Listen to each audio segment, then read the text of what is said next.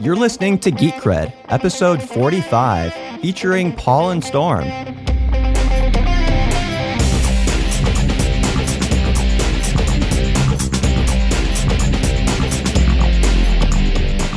Hello, Internet. I'm Steve Riekeberg, and welcome to Geek Cred, the podcast that delivers in depth, behind the scenes interviews on everything geek. And on this episode, I am pleased to introduce comedy music duo Paul and Storm. Welcome to Geek Cred. Thanks, Steve. Thank you for having us. Thank you indeed. So, guys, tell me a little bit about yourselves and about your backgrounds. Who is Paul and Storm? Uh, I was born a small black child. I mean, maybe that was a little too early. Uh, by the way, that was a uh, that was a the jerk reference for those of you younger than the age of 37, and wasn't just a racist comment. Uh, uh, who is? I love to give you the the bullet points of Paul and Storm. Storm and I used to be in an a cappella band called Da Vinci's Notebook for God about 12 some years, I think, in the 90s and early aughts. And when that band stopped performing, Storm and I didn't want to grow up and get actual jobs. So we and we we we'd been working as sort of the the primary songwriting force behind Da Vinci's Notebook anyway. The processor, uh, the, the, Pentium yeah. songwriting processor at the heart of things there. back back then I think we were we were uh, overclocked 386 actually. But um what? No, no, no laughs on the nerd reference. No, I, I like. No, it. I'm with you, man. I'm with you. yeah, you're you're just in awe of that incredible reference. Uh, no, anyway, we just we we didn't really want to give up on the performing thing, so we thought, well, let's try this out maybe as a duo with some instruments. We uh, we started over fresh. We didn't want to sort of rest on our Da Vinci's Notebook laurels, so to speak. We wanted to, uh, so we started out for a long time, didn't perform any old Da Vinci's Notebook songs, and just wrote a bunch of new stuff. And we just, you know, very, very quickly, sort of trial by fire wise, relearned how to perform as a duo and behind instruments, which was uh, its own sort of difficult educational process. But we here we are. Really we hadn't really played instruments before we decided to do the duo. I tinkered some on guitar. Paul had tinkered some on keyboard, so it was really like growing new limbs. Yeah, neither mm-hmm. one of them we ever performed like uh, you know in public in front of other people. We were both in, in choir, and I was in band. I played trumpet for like 14 years, but you know we were both very much dilettantes on our, our chosen instruments for Paul and Storm, but we uh, we rapidly learned that people didn't care so much right. as long as as long as we weren't actively setting the instruments on fire accidentally. and that, sometimes uh, that helped. Yeah, that's true. That was always a good way to end the show if uh, if things were going really poorly. But uh, yeah, we just sort of slogged along and built the uh, comedy music juggernaut that you now speak to. so, tell me, you guys, a little bit about your backgrounds personally and about yourselves. Oh, let me answer for Paul. Sure. Um, Paul was uh, a redwood tree in a gumdrop forest. No, this is silly. Um, he was not, and I'm not going to answer for him. I love that you had to actually say he was not, in case there are any lingering doubts that I that I was actually a redwood tree for a while in a mystical land. Gumdrop forest, and this is how rumors are started. So, so when you're complaining five years from now that people are meeting you and saying, "Oh, I thought you were a redwood yep. tree," it's, that it's it's the same crap that's bringing down the Herman Cain campaign right now. So. exactly. Careful, because lo- loose lips sink ships. There, Storm. Uh, I had always done um, plays and musicals and choirs, mostly singing type stuff. And um, from childhood had been brought up with puns and humor and word games and the such. So um, it just seems natural in hindsight that we'd end up being professional goofballs. Uh, I like that term. yeah, oh, definitely. And um, as far as the, the geekiness, that's certainly a big part of just who we are. Um, yeah. Involved in in general geeky. So goofball geekiness is um, it's it's a it's a pleasure and privilege to actually have people pay us money to be who we are. Right. Yeah, we uh, yeah, neither of us ever had any uh, super formal music or performance training. Like uh, as Storm said, we both did you know choirs and musicals, and I was in band and such. Uh, but ne- neither of us ever majored in music or theater or anything like that. We just always enjoyed participating in it, and it was it was sort of it was certainly a, a very important foundation in each of our lives, as was watching hundreds and thousands of hours of television. Yes, uh, such that we we both had a sort of similar pop culture immersion background in addition to enjoying the int- the attention of performing and mm-hmm. being part of uh, music groups and so that uh, that helped us, I think, mesh pretty tightly when we first met. We hadn't met each other before Da Vinci's Notebook. Yeah, how did you two guys, you know, meet up and connect? Who wants to tell the story this time? Uh, whose turn? Whose take turn turns. Take turns with it. You start. Okay. We had both sung in a cappella groups in our separate colleges, me at Penn State and Storm at the University of Maryland. And then for grad school, I moved down to the Maryland, D.C. area. Take over, Storm. And uh, Paul had actually auditioned for my college group. He rejected us at the time, but then we met again after we had both graduated when we answered an ad independently from a guy putting together a doo wop group. And um, we both ended in that ended up in that group with the two other guys who would also be in Da Vinci's notebook later. So really it was thanks to a guy that we we no longer have any contact with mm that we ended up being uh, meeting each other and eventually um, leading us here. Yeah, that group uh, that group broke up after just a couple of months, but the four of us sort of stuck together and felt like we had something. We started out just as this sort of hobby part-time group that sang doo-wop covers and you know popular song covers and things like that. And uh, among the stuff we covered was songs by groups like the Bobs and Moxy Früvous, whose stock and trade at the time were, you know, funny songs. And we got the best reaction to those types of songs. So that was what we started leaning towards. And and over the go ahead, Storm, I hear you breathing in to, to make a comment. wow, this is a good microphone. It um, is. and and even the stuff that was standard, you know, who wrote the book of love, all your your classics like that, we would still mess with them. You know, I, we enjoyed doing the music part, but it was more about just entertaining and goofing off.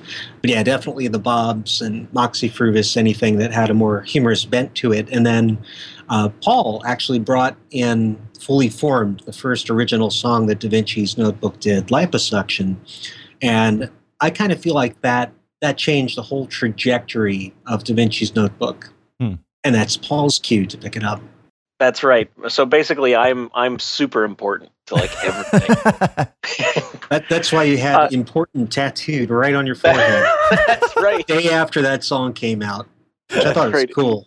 Yeah, and uh, concurrent with that, and again, neither Storm and I had done a whole lot of songwriting as individuals, you know, much less together before then. But we were similar enough that we got along really well, but just different enough uh, that I feel like our, our skills and interests complemented each other, right. and we sort of fell fell into this sort of songwriting team thing that worked pretty well for us and and generated a lot of stuff for the group. And so Da Vinci's Notebook was together about 12 years. The last roughly 4 to between 4 and 5 years were full time as the group evolved from this hobby group into this other part-time job into this other full-time job into eventually uh, it was near the end of 1999 so in, in, in anticipation of the y2k bug that was going to destroy everything anyway we all left our full-time jobs in those last four years da vinci's notebook was our job, which was like the weirdest thing to me. I mean, you know, none of it.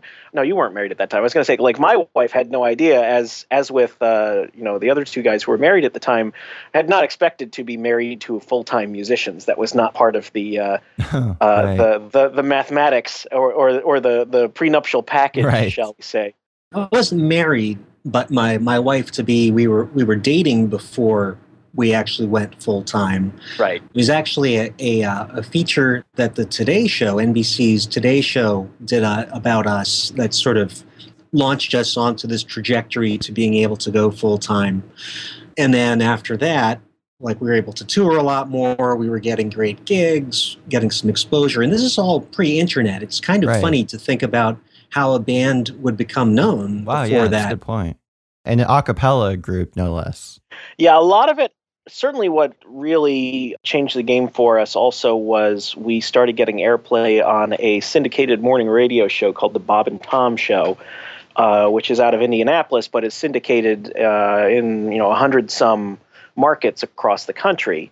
And they they started playing our stuff in pretty heavy rotation, and we would go appear on the show. And that was an amazing way to suddenly get a whole new fan base introduced to your music mm. and suddenly have the all these way stations across the country you know we could show up in madison wisconsin and 200 or 300 people would show up to a show as right. opposed to the normal way you'd do it where you'd go to madison wisconsin and six people would show up and you'd go back three months later and maybe 12 would show up and you try just sort of building word of mouth but we couldn't do that we were not road hardened musicians. Several of us had families, and we didn't want to do the go out for three or six or 14 weeks right. at a time. They that's couldn't. that's I don't know how people do that. I mean, I have enough friends who've been in touring bands and even done national tours. I don't know how people do that. That's just insane to me.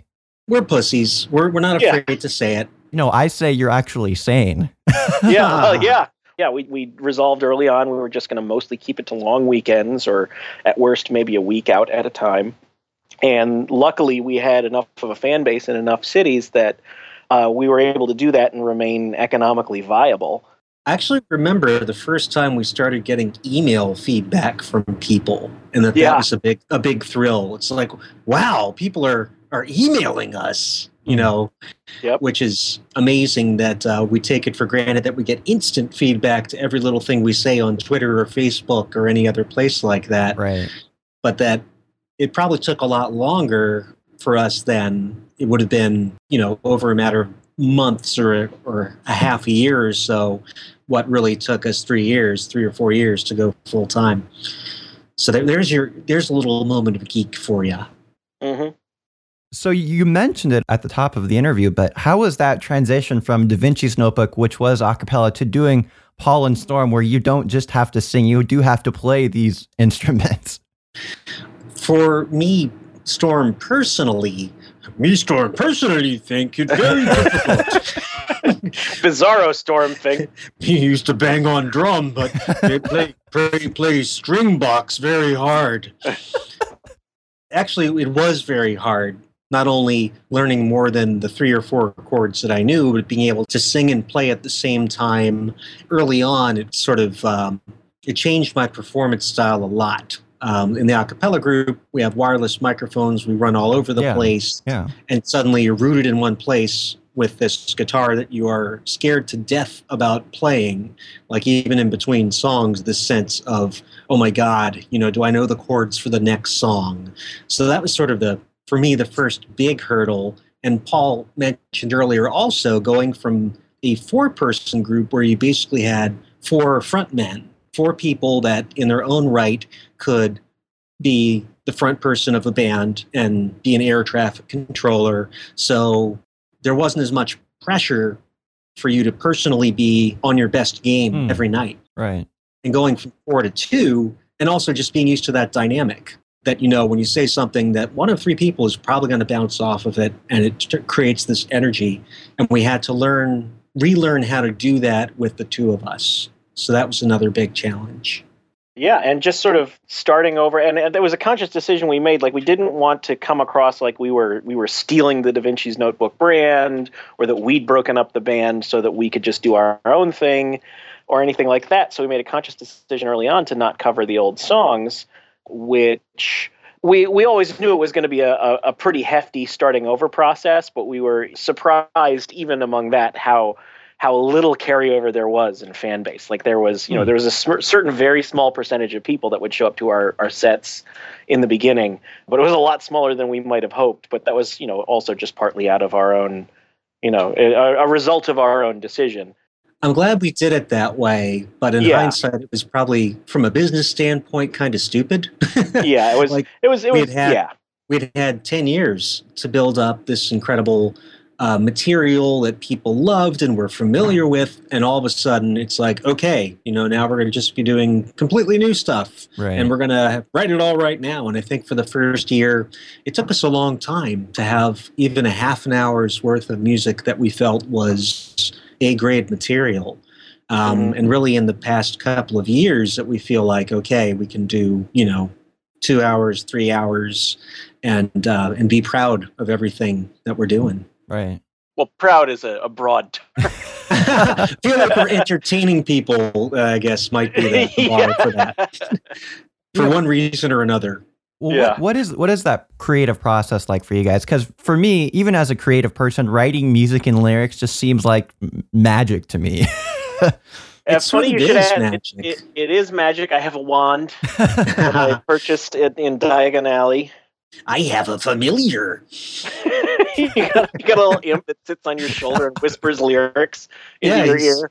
Yeah, he's whispering right now. It's uh, kind of. it actually does sort of seem like that because at least the best ideas are the ones that come the most easily and seem to get the best reaction. It comes from some gut sense of something that's funny that has a, a musical bent to it. And that's really hard. I mean writing comedy itself is hard enough right. because it has its own rhythms. But then to find something that is funny but also works in a musical context and has enough juice to it that it can sustain for a whole song it's pretty rare. And i find that uh, for for me it happens the best when i'm when i'm just feeling really happy or i'm drunk one, one or the other and in tribute to the classic video game, this is Frogger, the musical.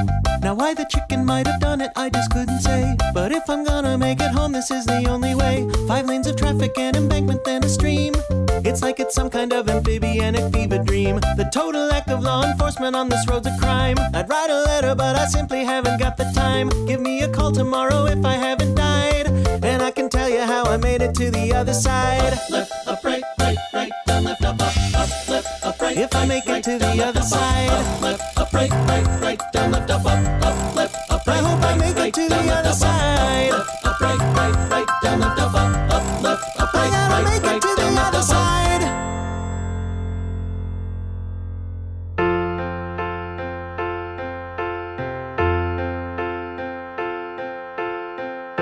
Excuse me, miss. I couldn't help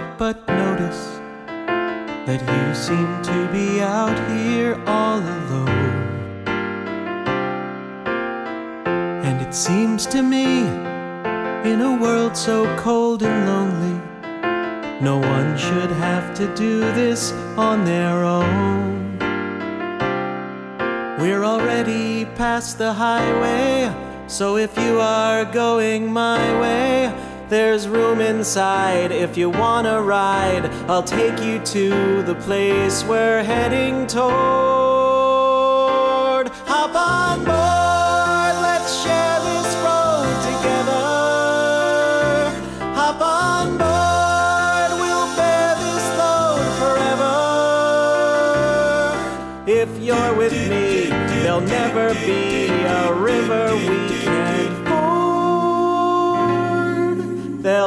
never stop us, baby. Hop on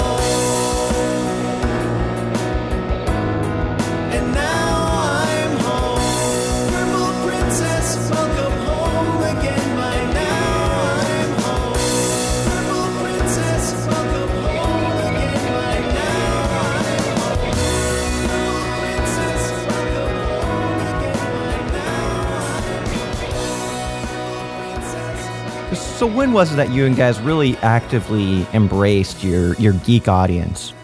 I guess uh, we always did, but geek and nerd wasn't really defined as a thing for mm-hmm. a long time. I think because our lyrics were always very kind of clever and witty and funny stuff, it drew that kind of crowd, mm-hmm. and we were who we were So I don't feel like we're doing anything very differently. Certainly, um, from a, from a um, content perspective, uh, after we started working with Jonathan Coulton and saw, oh, you know what? You know, these things that we enjoy, we can actually sing songs about them, and more than six people will get the jokes. Right.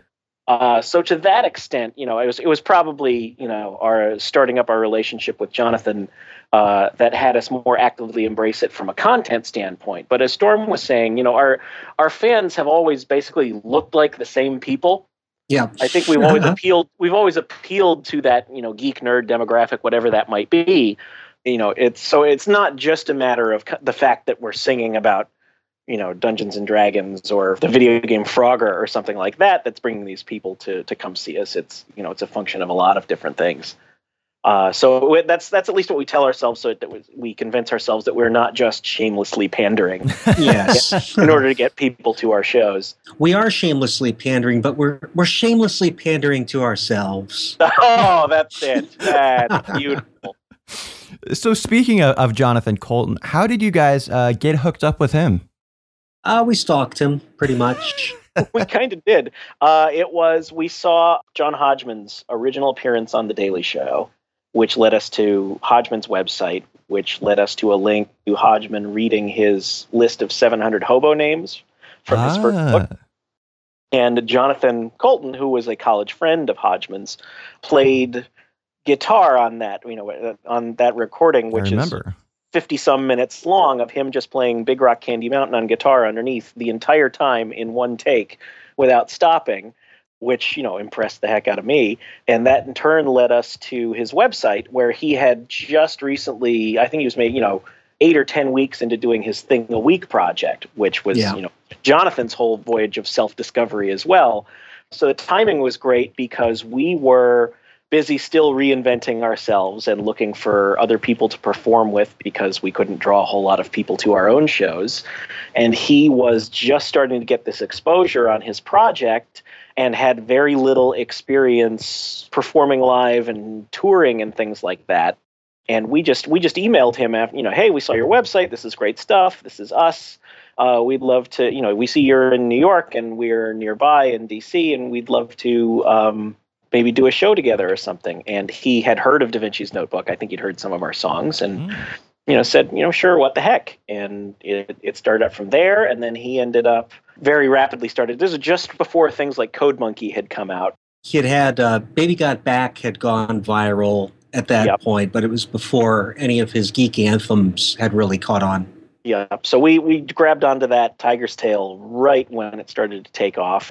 So he started getting this incredible exposure and all these people coming out to his shows, and we had all the experience of you know what it actually takes to be a touring live musician. Right right. And he had you know and and he would in turn have company on those trips because there's nothing that sucks more than touring the country alone with a guitar doing these shows. And we kind of you know learned off of, of each other and supported each other. Not you know that's in no way to say that we feel like we're responsible for his success per se but it was you know it's no. not like he couldn't figure it out anyway but we happened to be there and we're that type of resource uh, we were jonathan's path of least resistance. That's right. Okay. That that's one way to put it i suppose. Yeah. Oh and of course we're like totally all best friends and stuff Oh yeah. Yeah, it just seems it's so fortuitous for all of you. Yeah, it was just, you know, three very sort of like-minded individuals doing this this similar sort of thing and it, it worked and you know and ended up being this at this point over five year relationship and I almost a six years I guess almost in a oh, couple of yeah. months of working and and touring together and and it was just it worked out great for us and you guys have really kind of blurred the line towards it's almost more of a collaboration where uh, you know there is no true opening act necessarily for you guys because you're you're backing up each other's performances. It has been uh, on the time that we toured with them that it's been a, a weird hybrid um, as things went along uh, it became where he wouldn't come out during our set, and he he never really did a lot. Like it became pretty clear early on that we would be the opening band and that he was the headliner. And just from a showmanship standpoint, you never want to have the the headliner appear too early. It sort right. of dissipates that excitement. But definitely, like we would come out for a for a block of songs when we perform with him, and um, definitely a sort of a carnival sense to the show on the whole. So yeah, it's it's, it, has been a fun experience. And that kind of naturally brings me to uh, w00tstock. So tell me about how that all got started. Uh, Storm, it's your turn to tell a tale. I think. Oh, sure, sure. So we were uh, busy lining up some dates just for ourselves, and um, some things had fallen through. And once again, we were looking at doing a show with another act, and we had recently met Wil Wheaton at PAX, Penny Arcade Expo, and knew that he did readings now and then, and thought, hey, you know, why not see if he wants to do a show? And then thought, you know, we, we also recently met Adam Savage of Mythbusters and knew that he did some very interesting and funny talks and thought that would be a really neat mix. And then it sort of snowballed where we thought, wow, if we have the three of us as this core, how about we even have other special guests and make it almost like this geek vaudeville, this, this nerd variety show? And um, everyone said, sure, it sounds like fun. What the heck? pulled it together, and the first shows um, sold out. And they had this incredible energy that surprised us all, the sense of celebration to it. And I guess we've done over over a dozen of them at this point. Yeah, I think we're cl- we're closing in on twenty. I think. Oh my gosh! Point.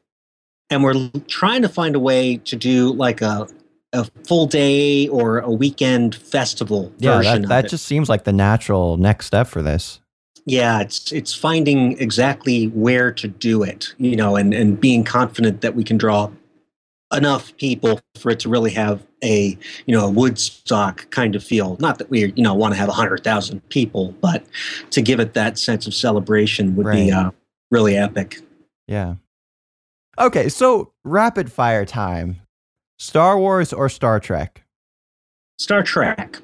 Uh, yeah, uh, well, uh, it's a qualified Star Wars, assuming, uh, as I'm sure that you are, the prequel trilogy does not factor. Of course. What prequel trilogy?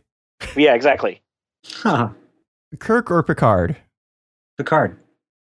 Picard. Mac or PC? Ugh.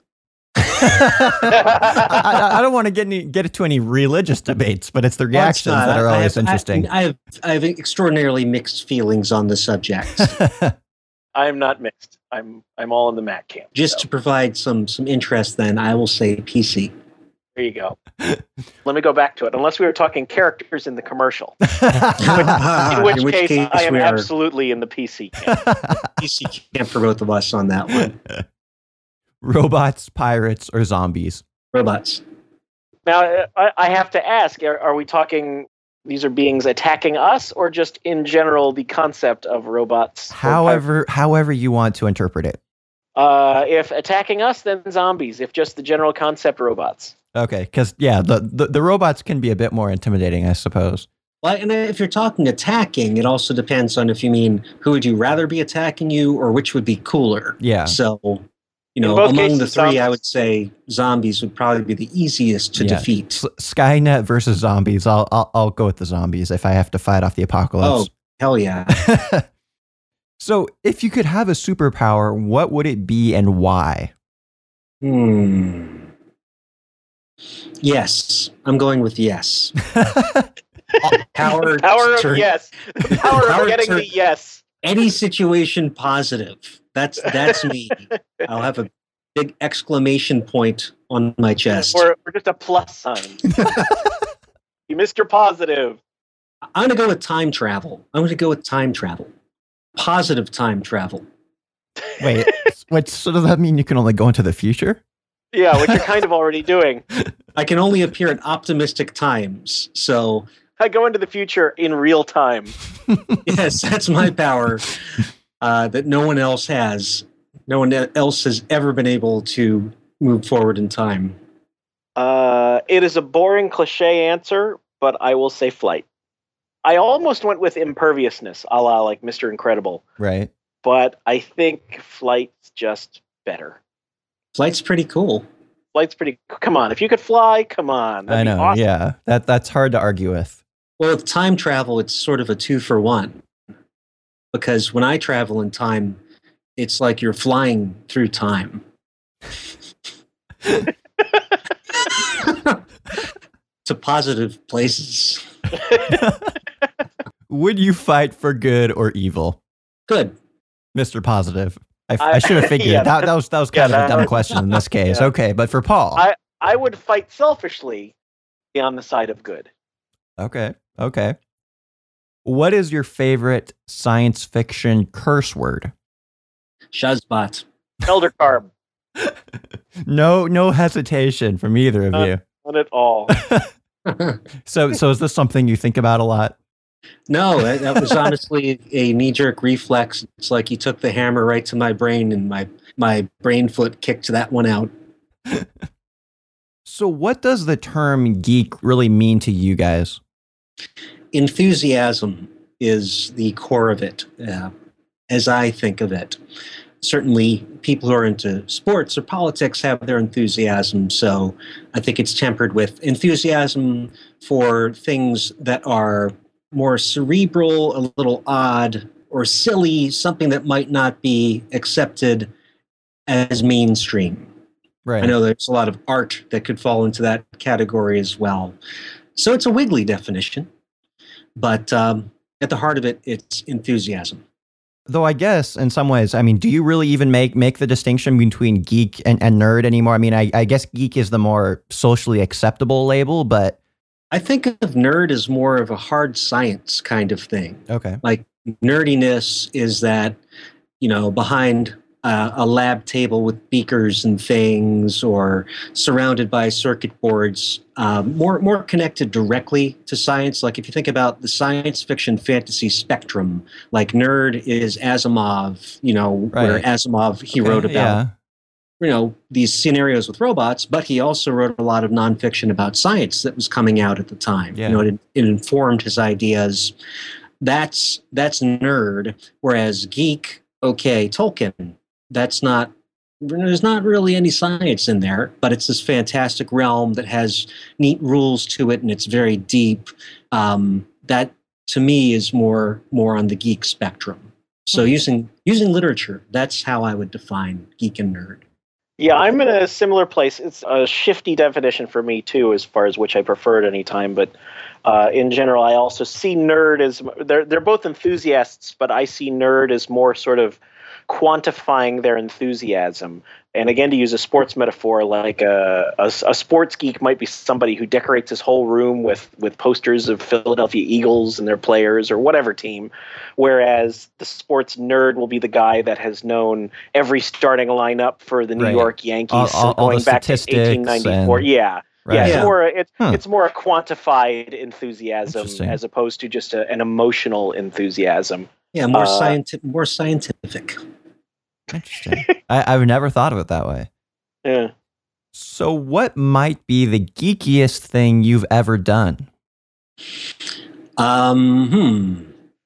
It's a good question. The geekiest thing ever uh, done. I I told Wil Wheaton to shut up, Wesley, on stage. That's uh, it, it's not an obvious geeky thing, but I thought it was pretty uh, I thought it was a pretty badass nerd joke. As this is something that we we both did, singing on stage with Weird Al Yankovic really hit my my happy geek bone pretty pretty yeah. hard. Yeah, that was pretty great. I was thinking about that about Weird Al earlier, and he's I mean, just you just look at some of his songs, and he's obviously a geek himself. Oh yeah, yeah, in the best way. So, what do you guys have coming up? Uh, well, we have some some touring we're doing, some shows of our own, some that are uh, w00tstock presents Wil Wheaton versus Paul and Storm. Uh, we have some very secret, awesome projects um, that are going to change the way you live uh, that we can't discuss. So we just want you to be aware Jeez. that that's uh, that's going to happen. Oh, we have a a cruise. We have a cruise that we're doing with ah, Jonathan. yes. JoCo Cruise Crazy. That's going to be uh, February 19th, 2012. Nothing like 500 nerds uh, in camping on a very nice cruise ship to get the blood going.